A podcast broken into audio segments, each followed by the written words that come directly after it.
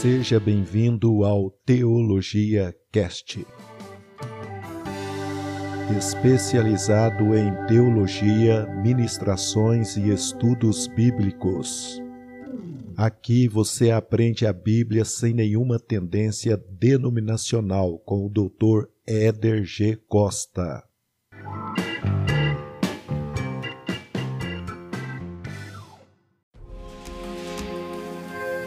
Seja um cristão e obreiro aprovado. Na Faetel Teologia Online, você sai formado e preparado. Cursos de capelania e teologia nas modalidades básico, médio, teologia plena, master e formação pastoral.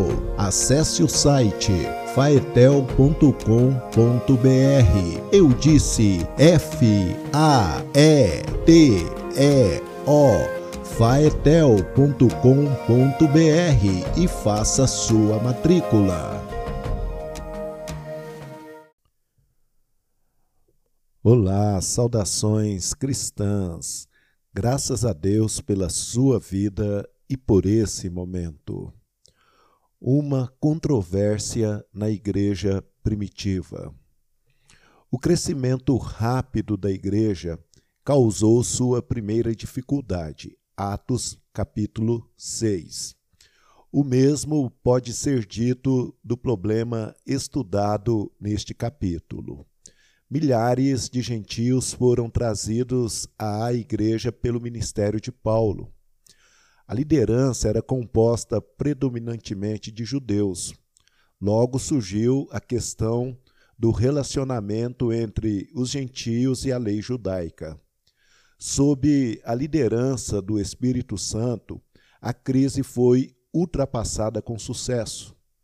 A liberdade no Evangelho foi conservada como herança para todas as gerações. O mesmo Espírito Santo, operando em homens piedosos, continuará guiando a igreja através das tempestades, até que todos os cristãos sejam recolhidos ao lar celestial.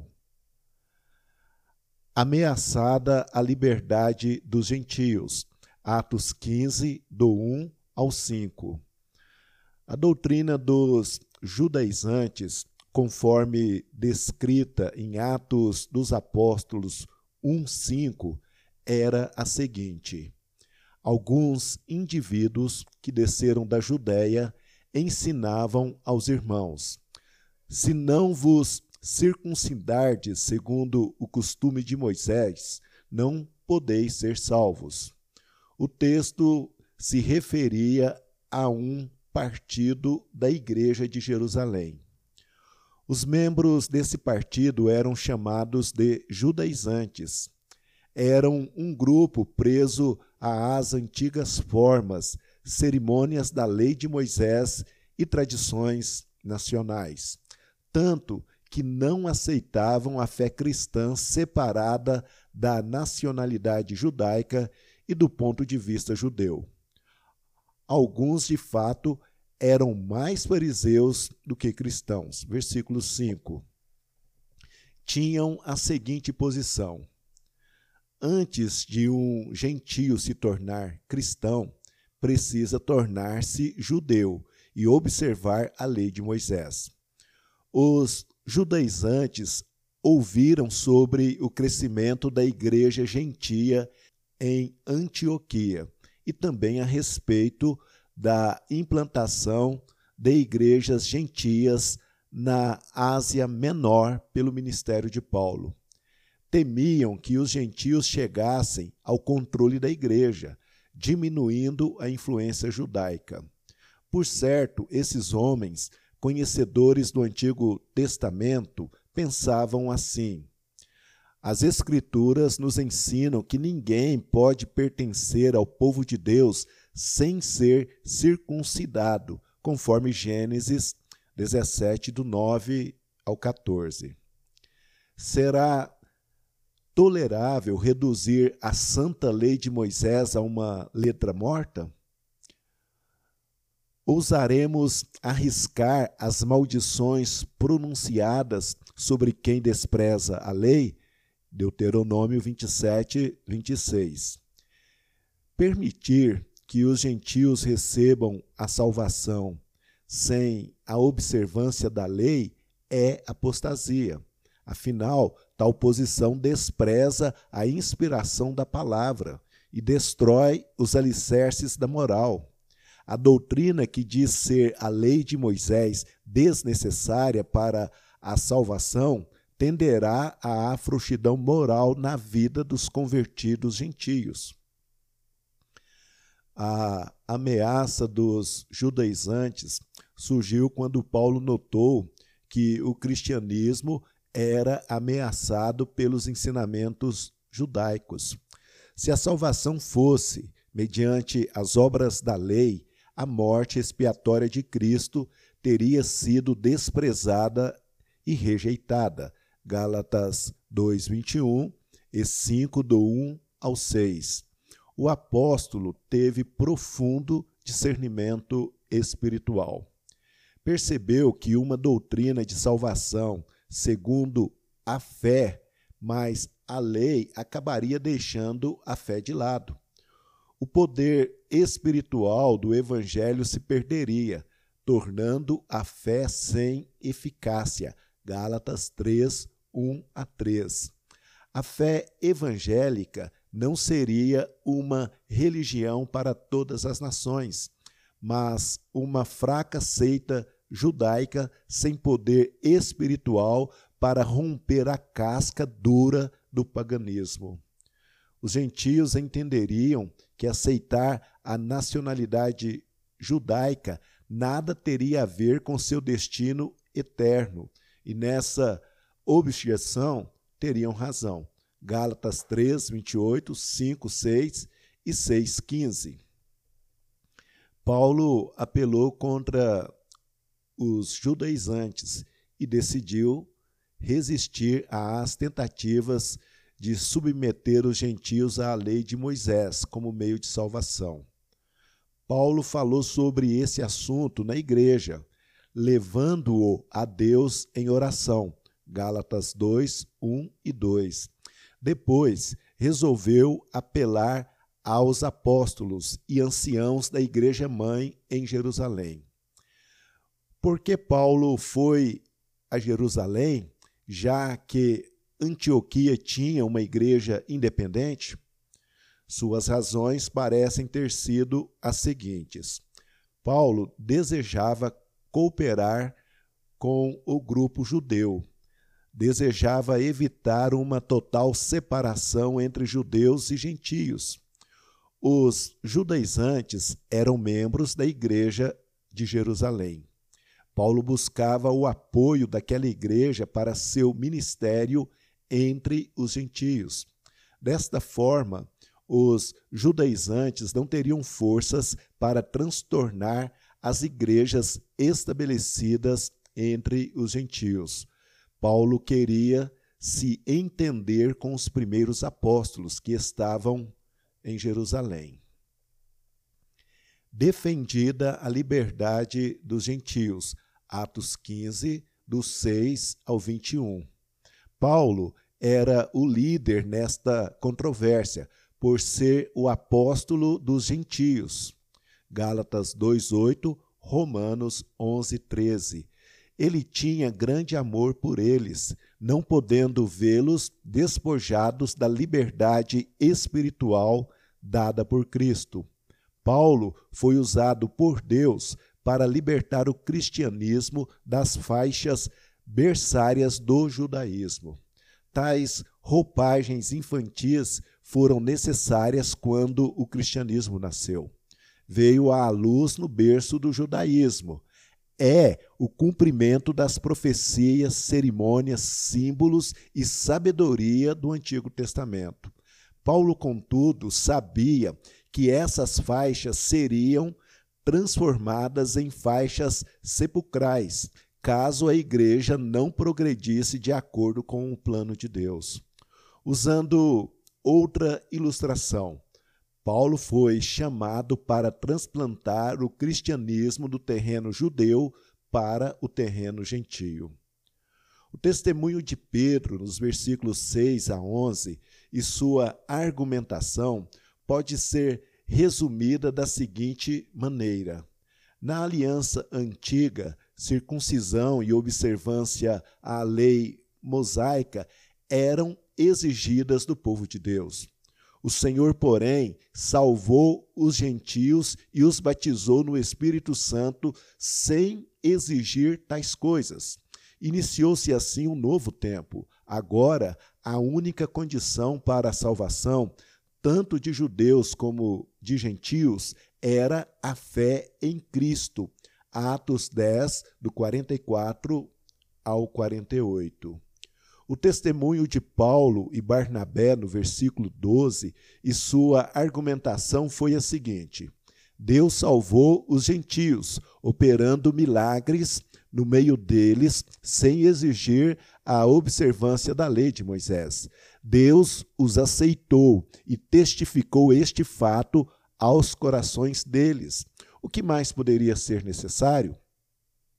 A lógica dos fatos comprovava que não era necessário os gentios se tornarem judeus a fim de serem salvos. O parecer de Tiago encontra-se nos versículos 13 a 21. Tiago era o líder da igreja e presidente da conferência. Seu parecer teve grande efeito por observar as regras do judaísmo. Era respeitado até por judeus não cristãos. Tiago concordou com Paulo, afirmou ser a obra que o próprio Deus fez entre os gentios prova suficiente da sua vontade. A conversão a Cristo não precisava passar pelo judaísmo. Garantida a liberdade dos gentios. Atos 15, do 22 a 28. A vitória da liberdade dos gentios encontra-se nos versículos 22 e 23. Os apóstolos presentes, bem como a maioria da igreja, votaram em favor do parecer de Tiago. Ficou resolvido que alguns membros da igreja acompanhariam Paulo e Barnabé de volta a Antioquia, centro do movimento missionário entre os gentios. Eles tomariam a decisão conhecida. Podemos ter a certeza de que judaizantes não votaram em favor de tal decisão. As epístolas de Paulo aos Coríntios e aos Gálatas nos fazem uma revelação. Os judaizantes, mais tarde, continuaram procurando subverter a autoridade de Paulo se esforçavam para desviar seus convertidos de volta à observância da lei como meio de salvação. Os líderes da igreja em Jerusalém revelaram não dar o mínimo apoio à atitude arrogante e perturbadora dos judaizantes. Versículo 24. Eles afirmaram terem estes últimos transtornado espiritualmente os gentios com seus ensinos desautorizados. A recomendação de Paulo e Barnabé era a seguinte: os nossos amados Barnabé e Paulo, homens que já expuseram as suas vidas pelo nome de nosso Senhor Jesus Cristo. A diferença entre judaizantes e os grupos de Paulo foi reconhecida pelos membros do concílio por causa do discernimento. Não havia nada de heroísmo naqueles professores da lei. Não arriscaram suas vidas em prol do evangelho. Pelo contrário, procuravam derrubar o que outros edificavam com tantos sacrifícios. Paulo e Barnabé já haviam demonstrado motivos sinceros e a realidade de suas experiências espirituais, e o fizeram mediante a disposição de enfrentar todos os perigos por amor a Cristo. Os judaizantes procuravam minar a influência de Paulo em Corinto.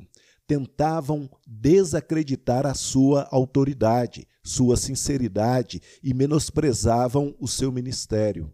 O apóstolo apelou aos seus sofrimentos por amor a Cristo, como prova de que seu ministério e motivos eram genuínos. Segundo Coríntios 11, 22 a 27. A decisão do Espírito Santo aparece em Atos 15, 28 e 29. Pois pareceu bem ao Espírito Santo e a nós não vos impor maior encargo além destas coisas essenciais, que vos abstenhais das coisas sacrificadas a ídolos, bem como do sangue, da carne de animais sufocados e das relações sexuais ilícitas. Dessas coisas fareis bens se vos guardardes. A expressão pareceu bem ao Espírito Santo significa o Espírito Santo, na sua atuação entre os gentios, já testemunhara que estes foram libertos do jugo da lei mosaica. Atos 10, do 44 ao 48.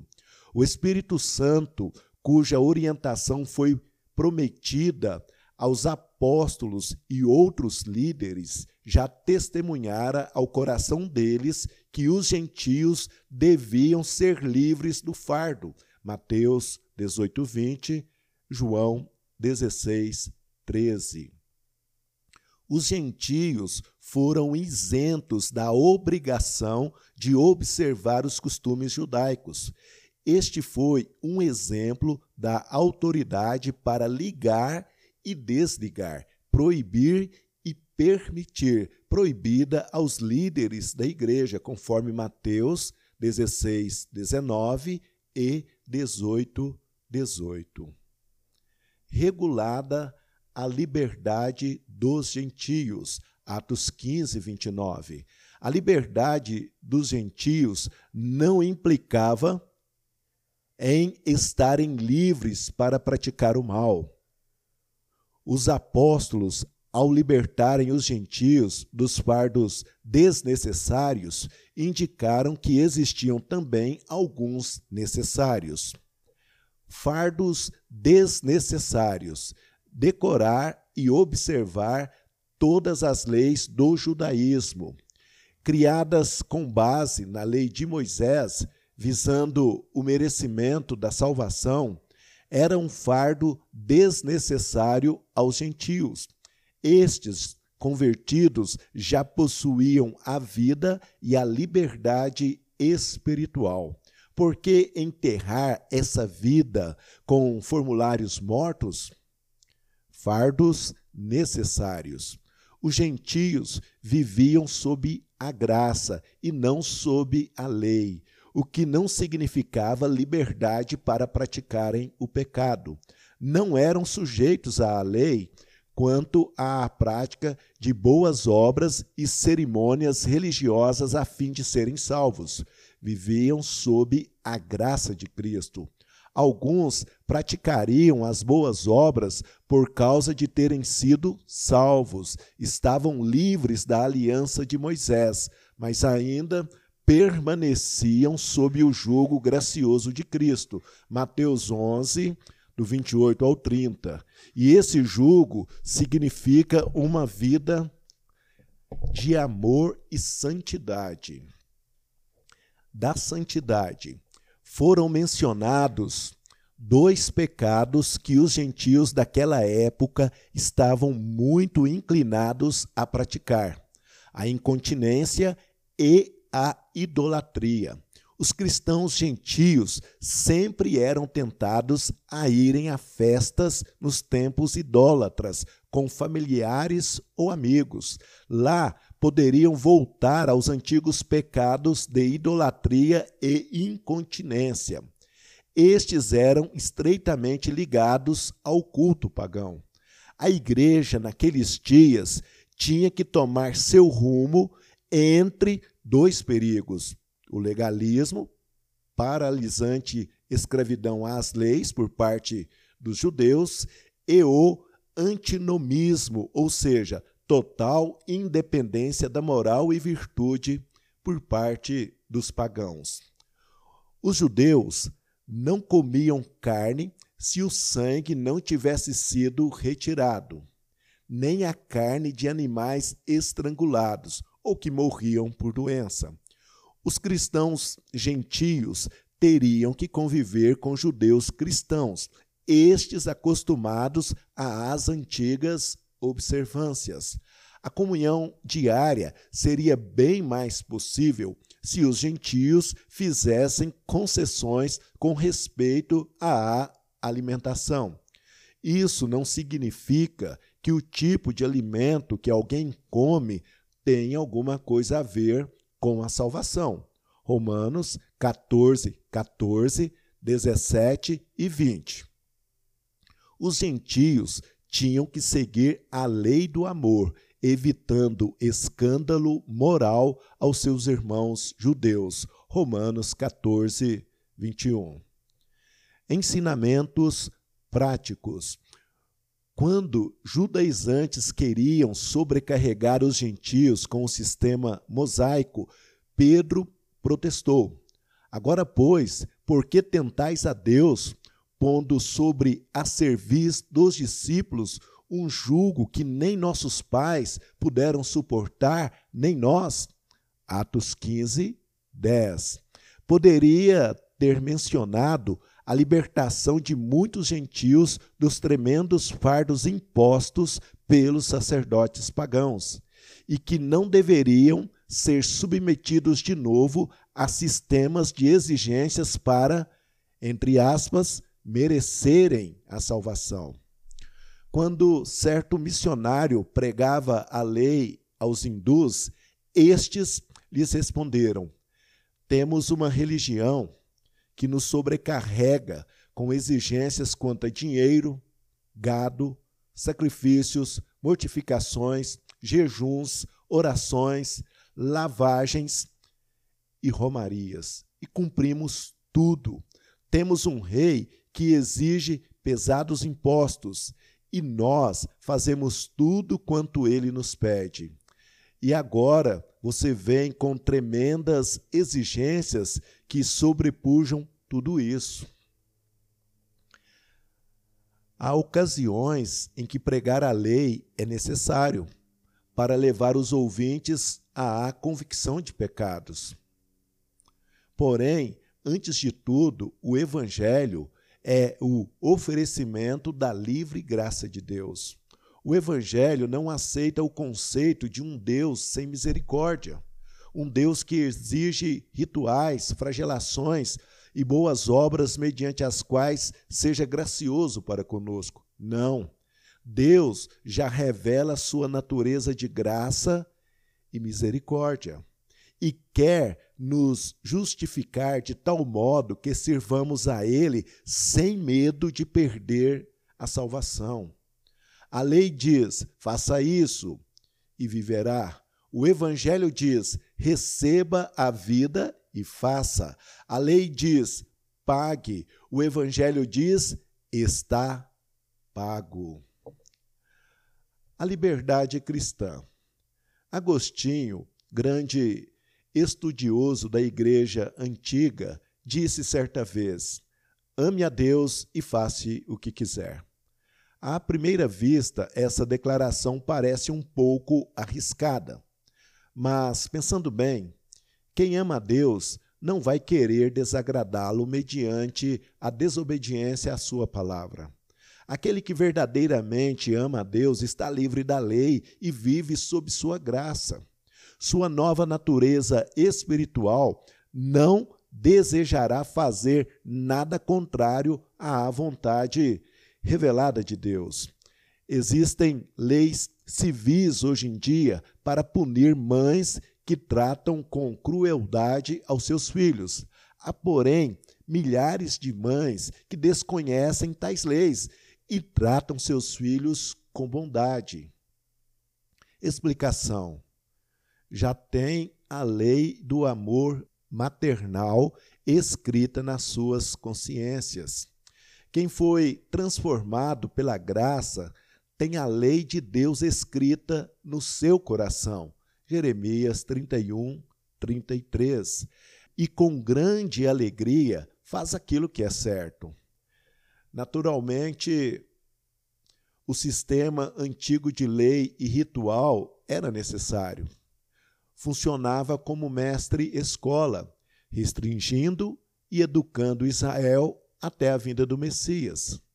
Este lhe ofereceria um grau mais alto numa escola espiritual mais avançada. Gálatas 3, do 24 ao 26 e capítulo 4, do 1 ao 6.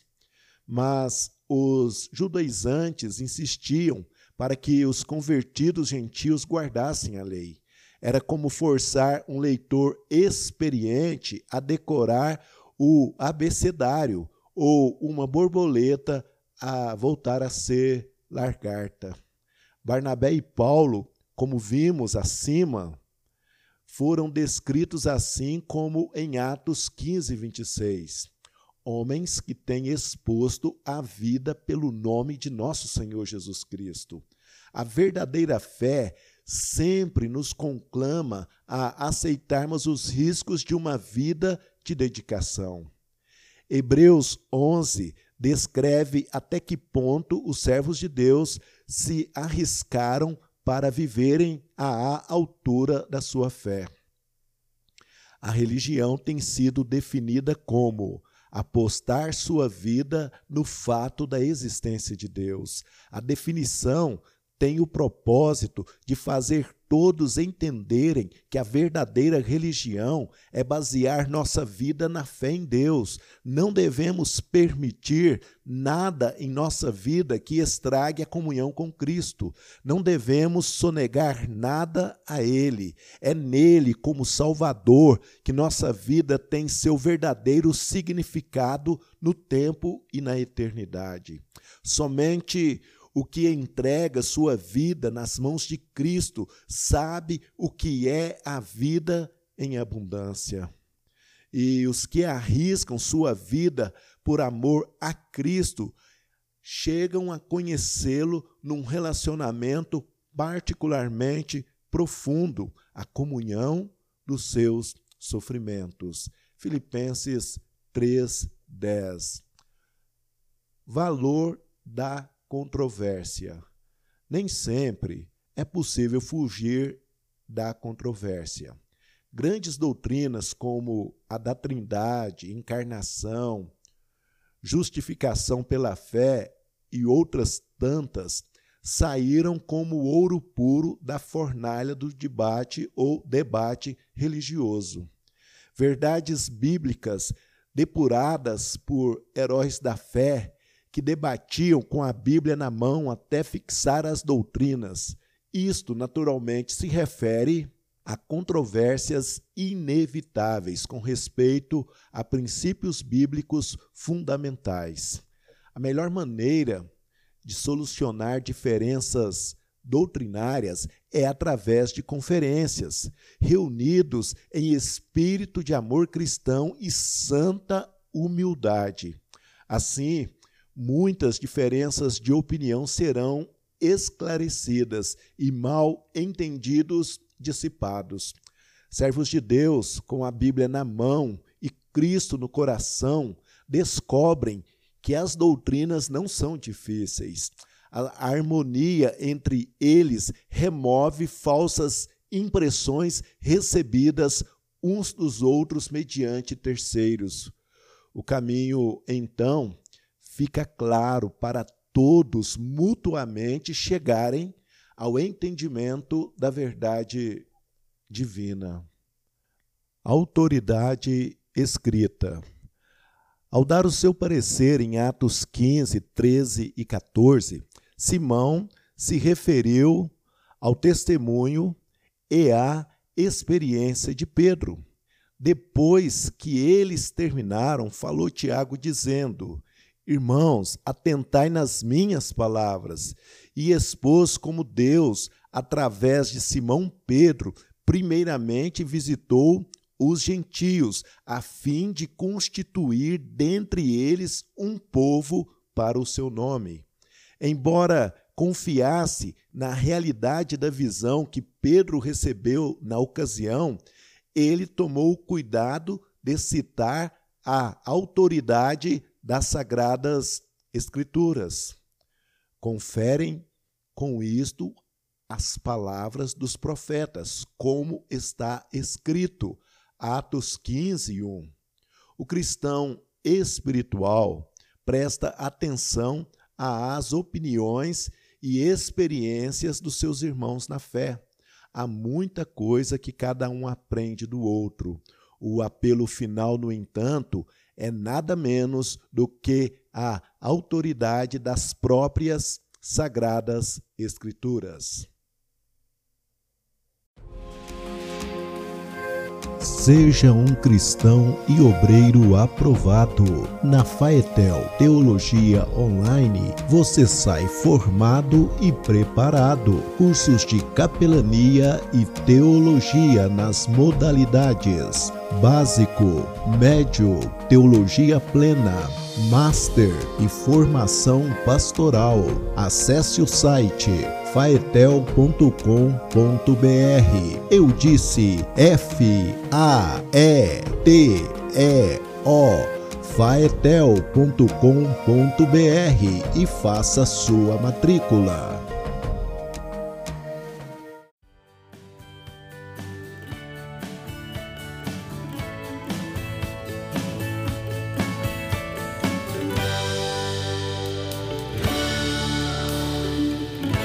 Seja bem-vindo ao Teologia Cast. Especializado em teologia, ministrações e estudos bíblicos. Aqui você aprende a Bíblia sem nenhuma tendência denominacional com o Dr. Éder G. Costa.